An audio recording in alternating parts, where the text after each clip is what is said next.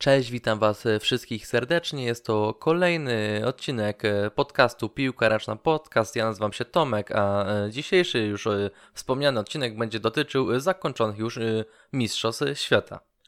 I może tak na początku, zanim przejdziemy do tych ćwierćfinałów, półfinałów i do finału, bo to w dzisiejszym podcaście będzie przede wszystkim omówione jakieś najważniejsze wydarzenia z tych spotkań, statystyki, E, też sobie e, w dzisiejszym podcaście mówimy, bo to jest naprawdę e, warte tego, ale to najpierw wspomnimy o statystykach naszej reprezentacji na tych Mistrzostwach Świata. Jak wiemy, nasza reprezentacja nie dotarła do tej fazy ćwierćfinałowej. Zajęliśmy miejsce w grupie czwarte za Niemcami, remisując z nimi w ostatnim spotkaniu. E, no, ale to na pewno były bardzo udane dla nas mistrzostwa. Sam e, Tanduj Szebajew, czyli osoba, która na pewno e, coś o piłce ręcznej po prostu wie, tak można jednym zdaniem powiedzieć to naprawdę tak krótko to powiedział, że to nie był e, krok e, polskiej reprezentacji do przodu, a e, ogromny skok i ja też się z tym zgadzam jak najbardziej, bo jeśli patrzymy na to, co polska reprezentacja prezentowała przez ostatnie kilka lat tam, poczynając od igrzysk w Rio, mam na myśli to, co się działo potem, to było już naprawdę tylko gorzej do momentu, kiedy kadrę przejął Patryk Rombel, który te wszystkie puzzle, tak jakby można powiedzieć, e, poukładał i coś e, zaczyna e, grać w tej reprezentacji, to nie jest tak, że nagle zaczynamy wygrywać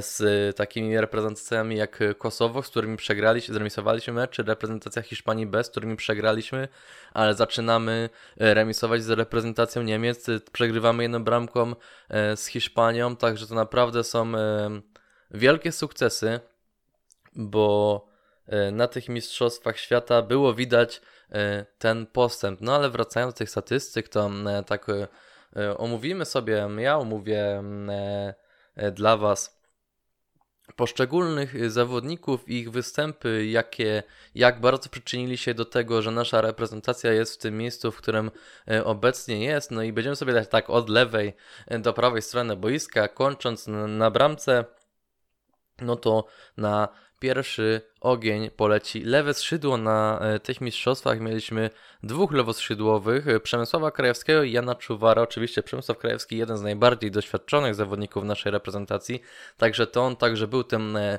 pierwszym wyborem Patryka Rombla, no i dlatego też ma więcej tych trafień, mianowicie przez całe mistrzostwa zdołał ustrzelić 16 bramek, skuteczność to 73%, 7 asyst, także e, naprawdę dobry występ Przemysława Krajewskiego, ale to nic w porównaniu e, do prawego skrzydła, do którego przejdziemy. No, myślę, że brakuje też jeszcze takiego kogoś, bo Jan Czuwara naprawdę mimo, nie dostawał zbyt wielu szans, bo Przemysław Krajewski to tak mówiłem, ten pierwszy wybór, bo Jan Czuwara 6 bramek, nieco skuteczność gorsza, bo 66,6 E, asysty dwie. No wiadomo, grał dużo, e, dużo mniej od swojego starszego kolegi na, na lewym skrzydle. Mimo wszystko pokazał, e, przede wszystkim, przede wszystkim on grał najwięcej w meczu z Urugwajem, no bo tam Polska postawiła sobie raczej na cel nie, nie specjalnie zdominowanie meczu, a przetestowaniu, przetestowaniu kilku zawodników, o których też wspomnimy, którzy nie mieli szansy zagrania chociażby w meczu z Hiszpanią czy, czy z Węgrami. No i to by było na tyle z lewego skrzydła. Przechodzimy do lewego rozegrania i to jest naprawdę ciekawie. Chodzi mi oczywiście o dwie postacie, bo tu mamy aż e, czterech i najważniejsze dwie to jest Tomasz Gębala i Szymon Sićko. Jeszcze tutaj e, do tych statystyk można zaliczyć Piotra Hrabkowskiego, który co prawda w ataku praktycznie w ogóle nie grał, to jest raczej nasz obrońca. Tak tylko wspomnę teraz, że Piotr Hrabkowski 3 asysty, 0 bramek. E, jeszcze pojawił się Kacper Adamski, który wystąpił tylko e, w meczu z Urugwajem, zdobył trzy bramki. E, no i to, to było na tyle z tej e, takiej powiedzmy słabszej dwójki. Teraz te, te najmocniejsze ogniwa polskiej reprezentacji. Najpierw Tomek Gębala, który zdobywa 11 bramek i przy tym jeszcze 17 asyst. No Tomek Gębala przede wszystkim to też objawienie tych mistrzów polskiej reprezentacji, wiadomo, on gra, on gra w kadrze już nie pierwszy raz. To nie były jego e, pierwsze występy. Zagrał w każdym z sześciu meczów, które grała reprezentacja Polski. No i e, naprawdę wyśmienity obrońca, bo w ataku też dużo wprowadzał. Te rzuty z drugiej linii, naprawdę e, coś świetnego, ale przede wszystkim świetny obrońca, ale jeszcze lepszy, według mnie na tych mistrzostwach, e, to zawodnik e, Vive Kielce, tak samo jak zresztą jak Tomek Gębala, czyli rywale powiedzmy, bo grają na tej samej pozycji, to Szymon Sićko, który notuje aż 29 trafień, 20 asyst, także on E, zresztą Tomek Gabala też. To są ci zawodnicy, którzy przyczynili się do mm, e, tych zwycięstw, remisów, e, a także niewielkich porażek naszej reprezentacji na tej Mistrzostwa Świata. No i najskuteczniejszy mecz Szymona Sićko był to mecz z Hiszpanią i Brazylią. Trafił aż 6 bramek, czyli właśnie wtedy, kiedy był najbardziej potrzebny, to, to pomagał.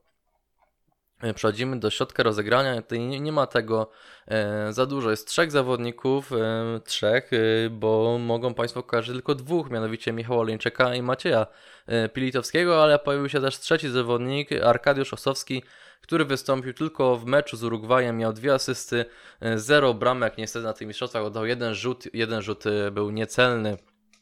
No i to cała przygoda Arkadiusza Osowskiego na Mistrzostwach Świata w Egipcie, no ale teraz ta pierwsza dwójka, czyli najmłodszy Michał Olejniczak, który niedawno skończył 20 y, lat w styczniu, już kiedy y, Polska wróciła z Egiptu do domu.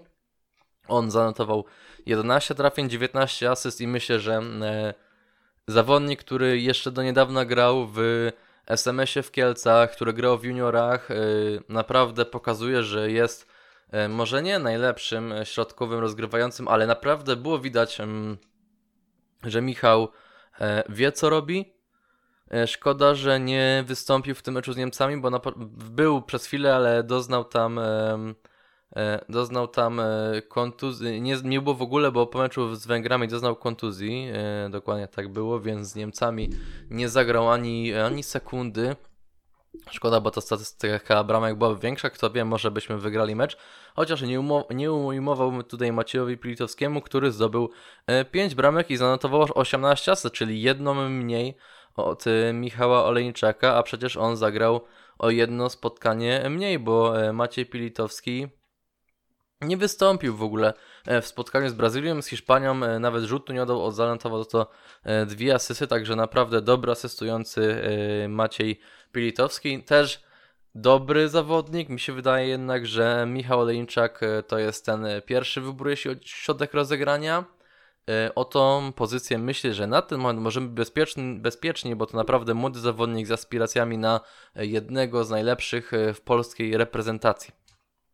No i teraz mamy tutaj prawe rozegranie, no i mamy dwóch zawodników, mianowicie Maciej Majdziński i Rafał Przybylski. E, Maciej Madziński pokazał się naprawdę z dobrej strony. E, zdobył 8 bramek na tych Mistrzostwach Świata, także nic od niego e, nie musimy więcej wymagać, bo na boisku spędził ledwo półtorej godziny. Jeśli zaraz chwilę przejdę do kolejnego zawodnika, czyli Rafała Przebylskiego, który spędził na boisku tych godzin najwięcej z naszej reprezentacji, bo 4 godziny 15 minut.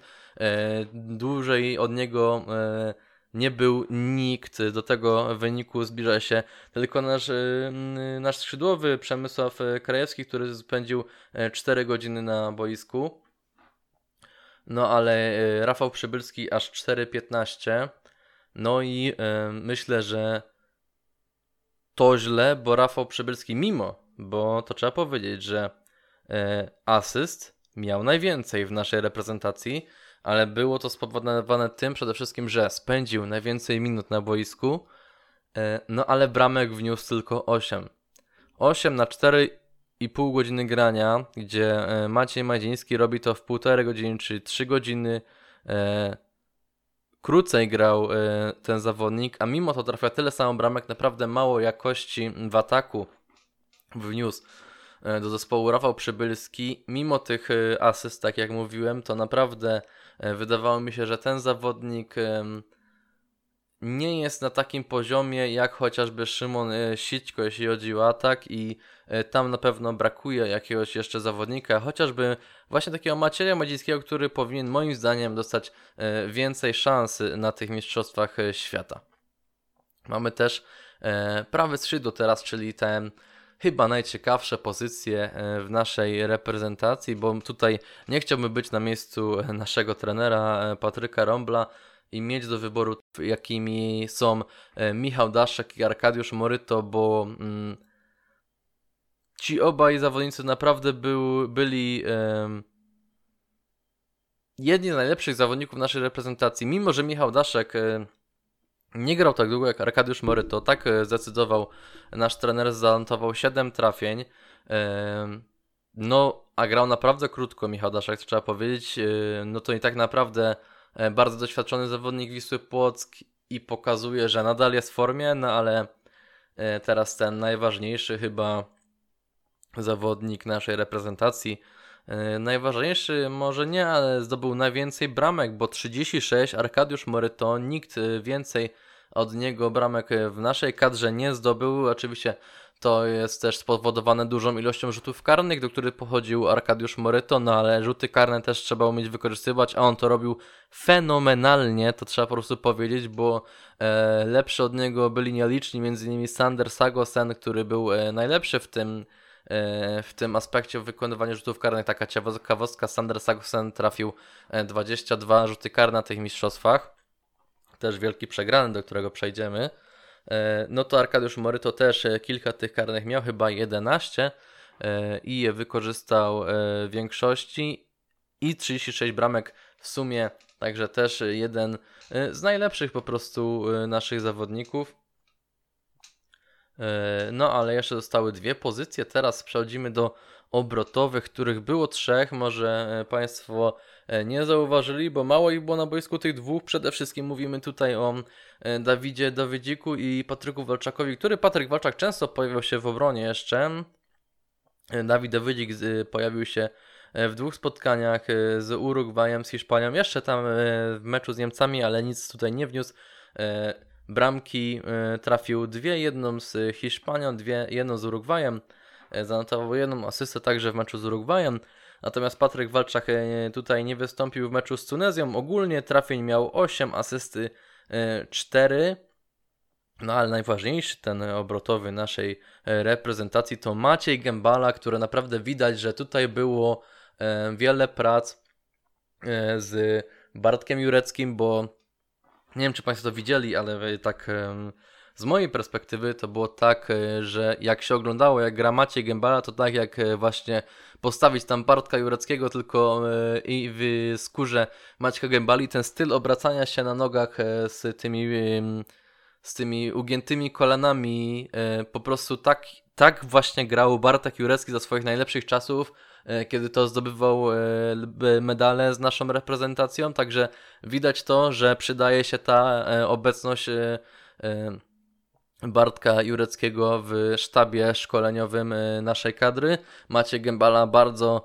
e, wiele wskazówek od niego uzyskał i wykorzystuje to w meczach, bo zdobywa 18 bramek, 3 asysty, ale obrotowy przecież e, tak nie asystuje, no ale 18 trafień wtedy, kiedy był potrzebny trafiał, 5 bramek z Brazylią, 4 z Tunezją, także to dawało na zwycięstwo i ta, ta korelacja między y, Maćkiem Gębalą a jego bratem Tomkiem Gębalą naprawdę w defensywie na tych mistrzostwach to było jakieś y, objawienie po prostu, bo tak jak działały y, te dwie osoby w obronie, to jest coś niesamowitego, bo dzięki temu takie rezultaty polska reprezentacja osiągnęła, a nie inne, bo bez nich naprawdę w obronie byłoby nam ciężko, bo nieraz zatrzymywali takich topowych zawodników, jakimi e, byli, nie wiem, Alex Dujszebajew chociażby e, z Hiszpanią, wiele zawodników naprawdę nie, nie, pod, nie zdołali przejść tych dwójki defensorów.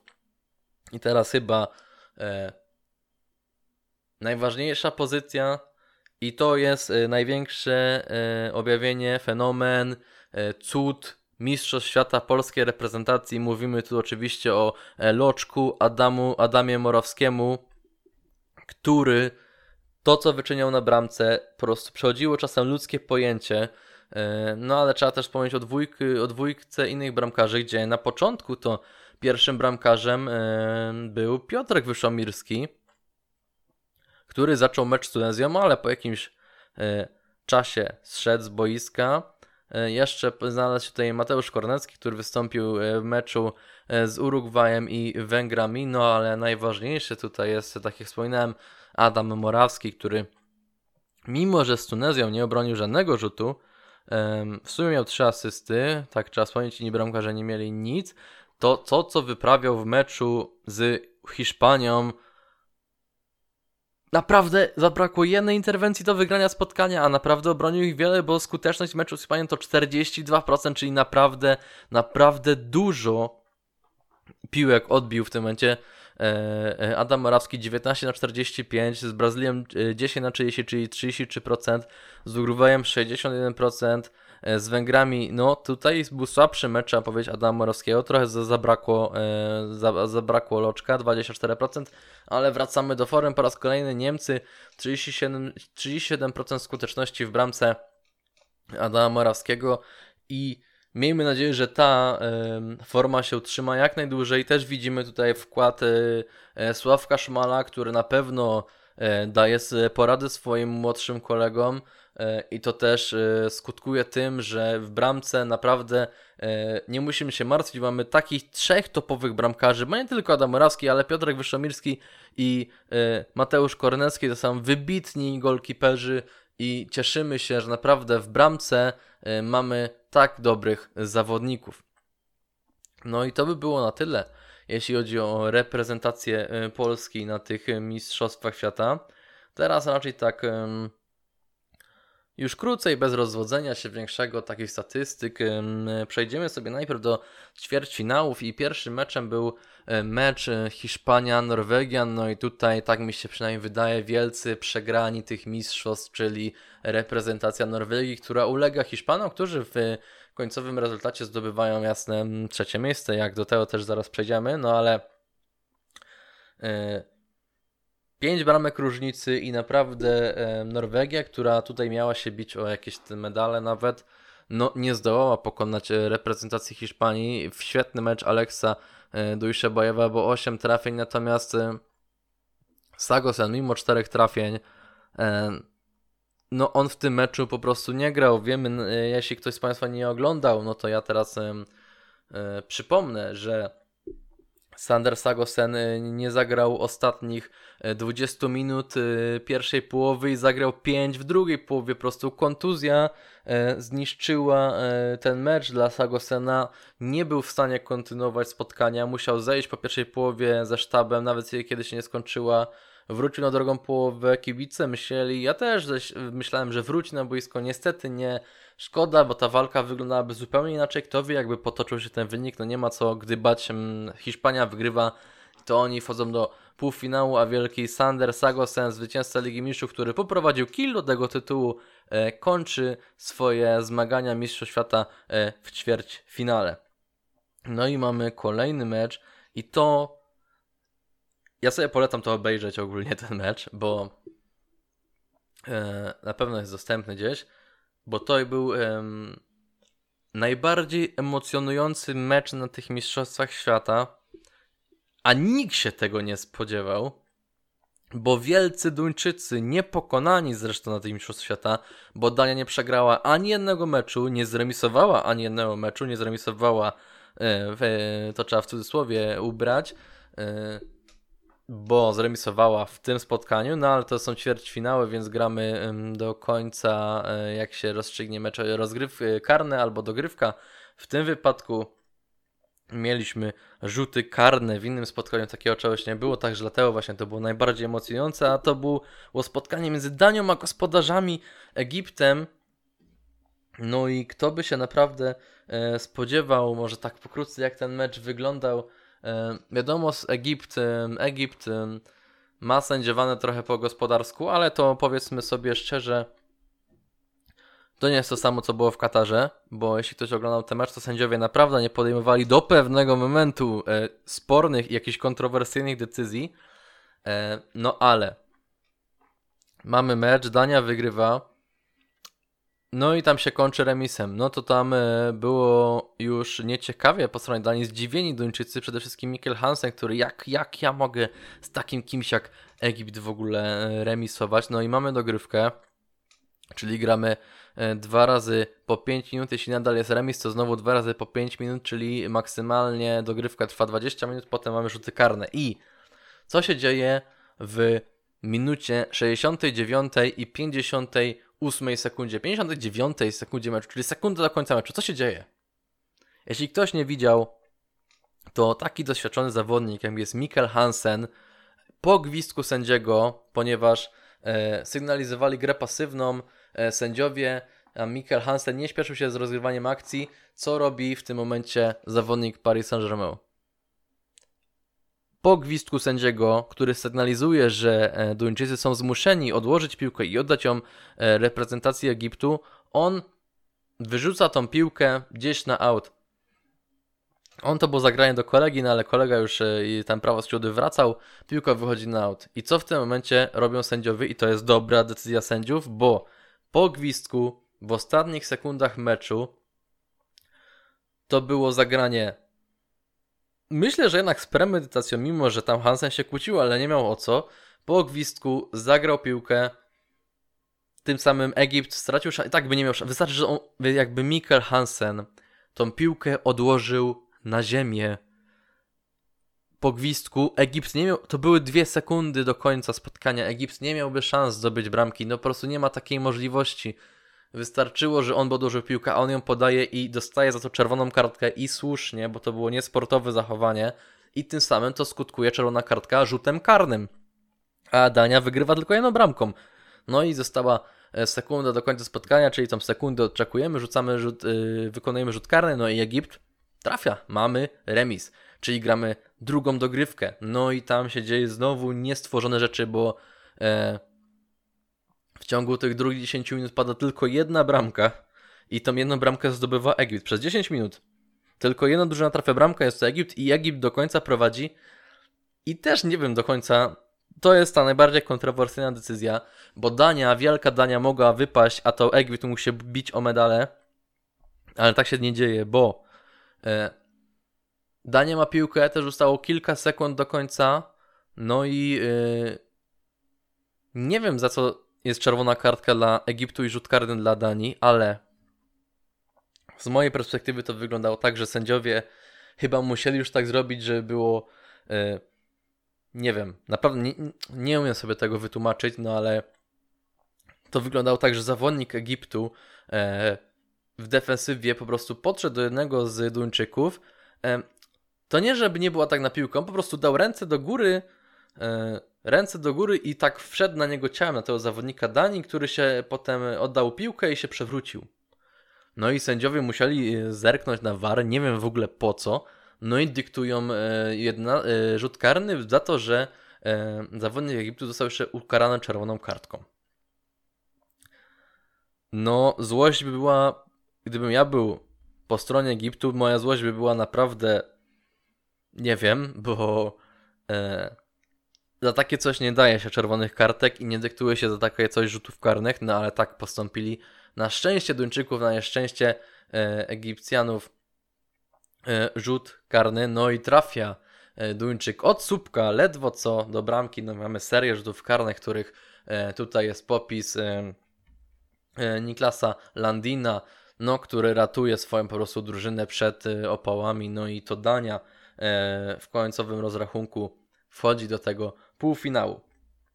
Kolejny mecz to mecz Francji z Węgrami, też jeden z najciekawszych, nie tak ciekawy jak ten, ale też mamy dogrywkę. E, nikt też chyba nie obstawiał, że Węgry tutaj będą tak e, tak przycisną po prostu reprezentację Francji. No mamy dogrywkę, ale w końcu to Francja wygrywa 35 do 32. Szkoda trochę Węgrów chyba liczyliśmy na więcej. Tutaj na więcej bramek zdobył Banchini 6 dla Węgrów, a najwięcej dla Francji zdobył 6 gigu, czyli najstarszy z reprezentacji, najbardziej doświadczony lewo skrzydłowy Francji.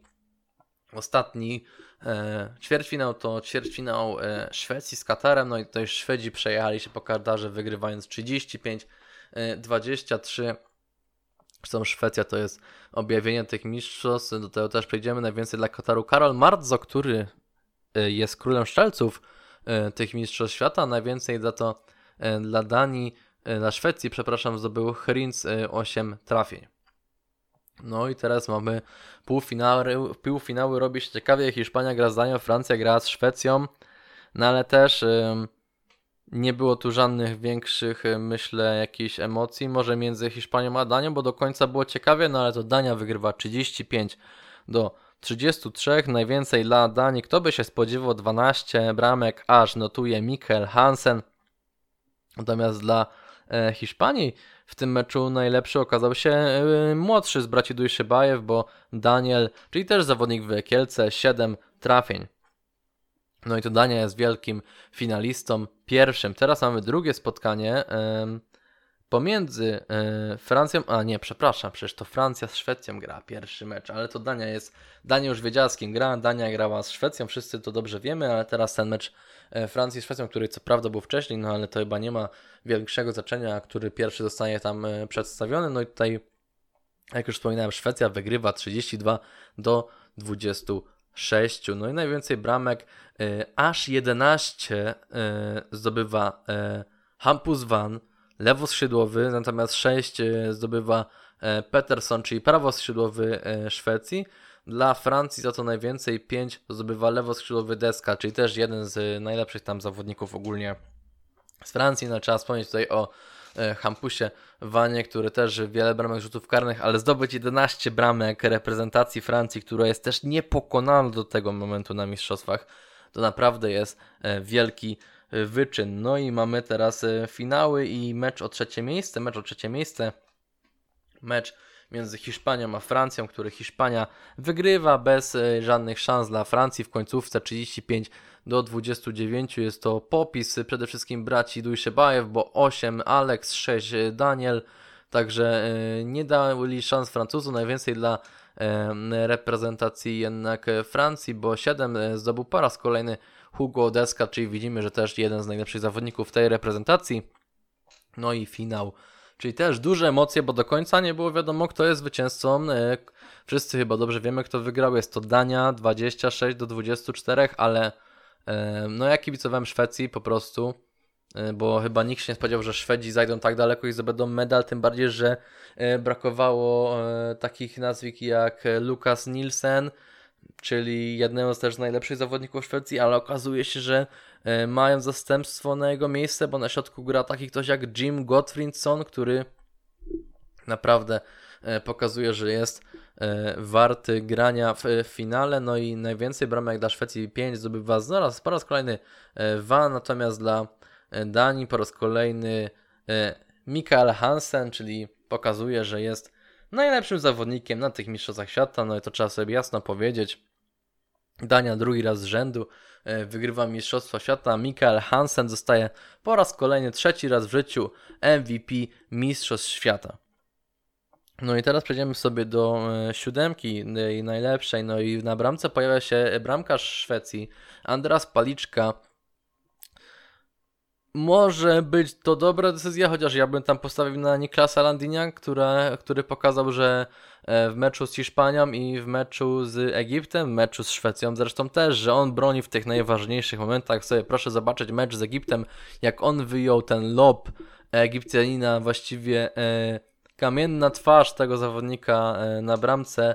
E, nawet nie skakał, wyjął piłkę jedną ręką i tym samym dał swojej drużynie szansę na e, wyjście do półfinału. Tak się też stało. Potem obronił e, rzuty karne w tej serii ostatecznej. No i e, to on dał Danii te Mistrzostwo Świata. Na lewym skrzydle mamy Hampusa Vana swojnego, czyli ten, który e, pokonał reprezentację Francji, właści Francję właściwie sam. Trochę zabrakło do Danii, no ale nie bez wątpienia był to najlepszy lewoskrzydłowy Lewe rozegranie sama przez się Mikkel Hansen, przecież MVP musi znajdować się w najlepszej siódemce. Nie muszę za dużo mówić. Też e, kapitan reprezentacji Danii, no bez niego ta reprezentacja za wiele by e, nie ugrała. Teraz środkowy rozgrywający, czyli Jim, e, Jim Gottfriedson ze Szwecji, drugi zawodnik ze Szwecji, trzeci zawodnik ze Szwecji, najwięcej ma Szwecja tych zawodników. No i proszę sobie zobaczyć jego mecze, naprawdę zasługiwał na to miano. E, prawy rozgrywający to jest e, Matias Gitzeldani, no ja tu bym się pokusił, myślę o coś innego, nawet o Francuza e, Dika Mem chociażby, albo Aleksa Dujszebojewa, tak się też nie dzieje. To jest to Duńczyk Matias Gitzel, no i no na pewno dobre występy, ale tak jak mówię, mi się wydaje, że Dika Mem był to lepszy prawo rozgrywający, taka decyzja padła, a nie inna. Mamy Francuza jednego i Hiszpana też jednego. Właśnie teraz oni przed nami. Prawo skrzydłowy Ferran Zole e, z Hiszpanii. No, czy ja wiem, też taka decyzja chyba, żeby po prostu dać jednego Hiszpana, tak samo jak na e, kole pojawia się Ludovic Fabregas z Francji, który przecież e, w większości meczów nawet nie zagrał. On nie, nie był tym pierwszym obrotowym, dopóki Karabatic nie doznał kontuzji w jednym z meczów. Dopiero potem wymieniał się jeszcze z Turna, który jest zawodnikiem w WKLC, także ciężko mi powiedzieć, czy Ludowik Fabregas był to najlepszym obrotowym. Mi się wydaje, że e, e, szwedzki obrotowy jednak e, był nieco bardziej potrzebny Dary, który wygrał tak naprawdę mecz Szwecji chociażby z Katarem, z Francją też zdobył trafienia, z Danią też. No, nieco też e, myślę kontrowersyjna decyzja, to było chyba tak na siłę, że po prostu dać tą e, chociaż żeby jednego zawodnika miała ta najlepsza czwórka mistrzów, tak to bym na e, chociażby środku rozegrania zamiast Gottfriedsona, gdyby Norwegia wyszła wyżej, to jestem pewny, że tam znalazłby się Sander Sagosen, który miał najwięcej asyst na całych mistrzostwach świata i był najlepszym zawodnikiem, jeśli chodzi o tą klasyfikację kanadyjską, czyli proporcja bramek plus asysty, no i po prostu myślę, że to ten zawodnik e, Kill był, najlep e, był najlepszym e, środkowym. No ale teraz tak już końcówka tego podcastu, takie kilka może ciekawostek na temat tego, no to najlepszym strzelcem był, jak już wspominałem, Frankis Marco, czyli Katar kubańskiego pochodzenia, od 10 lat gra w Sportingu Lizbona, zdobył 58 bramek na tych mistrzostwach. E, najwięcej obron miał francuski golkiper Vincent Gerard 76. Łączna ilość bramek rzucona podczas turnieju to 5803, co nam daje średnią bramek na mecz 56,9 e, bramki e, w spotkaniu. 22 tyle rzutów karnych trafił Sander Sagosen, o tym też już wspominałem. I najskuteczniejszy asystujący tych mistrzostw świata to także Sander Sagosen, bo 38. To by było na tyle w dzisiejszym podcaście. Bardzo dziękuję za wysłuchanie i także wysłuchiwanie mnie e, moich komentarzy dotyczących e, Mistrzostw Świata, bo e, czasem kilka ludzi się zbierało, nawet w pewnym momencie było 200, kiedy jeszcze Polska grała. E, dziękuję bardzo i e, pozdrawiam, cześć.